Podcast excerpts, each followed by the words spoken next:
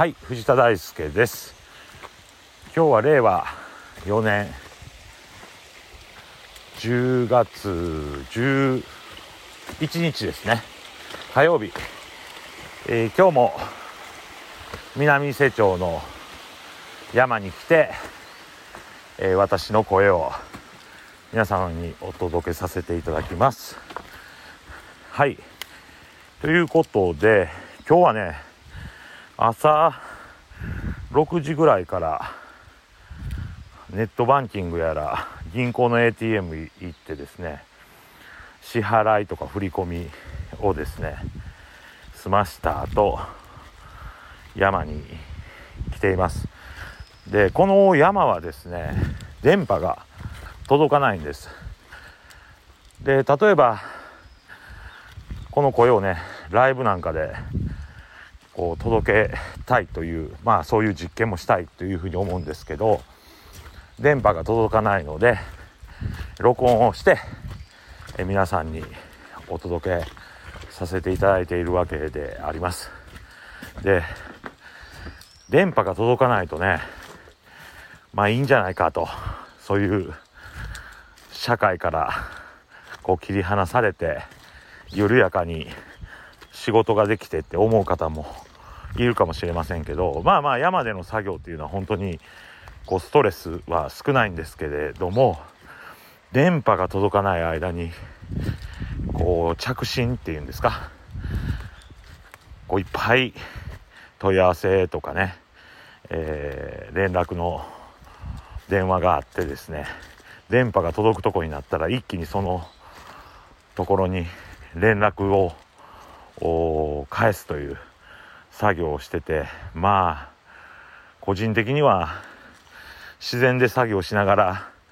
言うのも矛盾してるかもしれませんけど電波が届いてほしいなっていうふうに思ってるんです。それでもねやっぱり電波が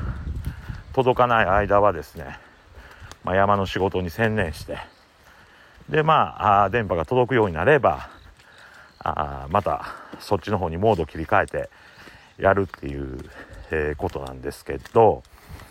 まあ今日もそういう意味では朝早く来てますんでね連絡はその時はないかなというふうには思ってるんですけれどもこの時間帯では。今日は大井町岳を見に来ました。ぼつぼつぼつぼつ出だしてますね。昨日大一郎岳を指導してもらってる先生とお話しする機会があったんですけど熊野の方なんかでもちょっとずつ芽が出だしてるっていうことなんで、えー、もう少ししたらこの南伊勢町の方でも芽が出るんじゃないかなっていうような話してましたんでまあ出るかどうか不安ではありますけど引き続き、えー、待ちたいというふうに思います。それと昨日はイベントがありまして生きくらげを販売していたんですけどこの生きくらげも今日また大きくなってると思うんで、まあ、終盤戦なんですけどね時期的には。え収穫する分はしたいなというふうに思ってます。乾燥きくらげと生きくらげ2つ出店したんですけどねやっぱり生きくらげを手にする人の方が多かったですね。そりゃそうかな。うん。栄養価から言ったら乾燥も非常にいいし保管という視点ではすごくいいんですけれども。まあ生きくらげが好まれた結構売れました。で今日はですね山の天候は晴れですね。えー、晴れですね。雲もこれ筋雲かな。まあふわっと雲がうっすら出ているようなぐらいで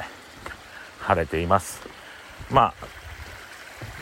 山でキクラゲを収穫して大イチョウだけも若干収穫しましたんでね出てきてますんで。ただまあ多い量ではないんですけどまあ収穫させていただきました。この後キクラゲを収穫してまた自分の事務所に伊勢にあるんですけどね事務所に戻りたいというふうに思います。今日は以上でございます。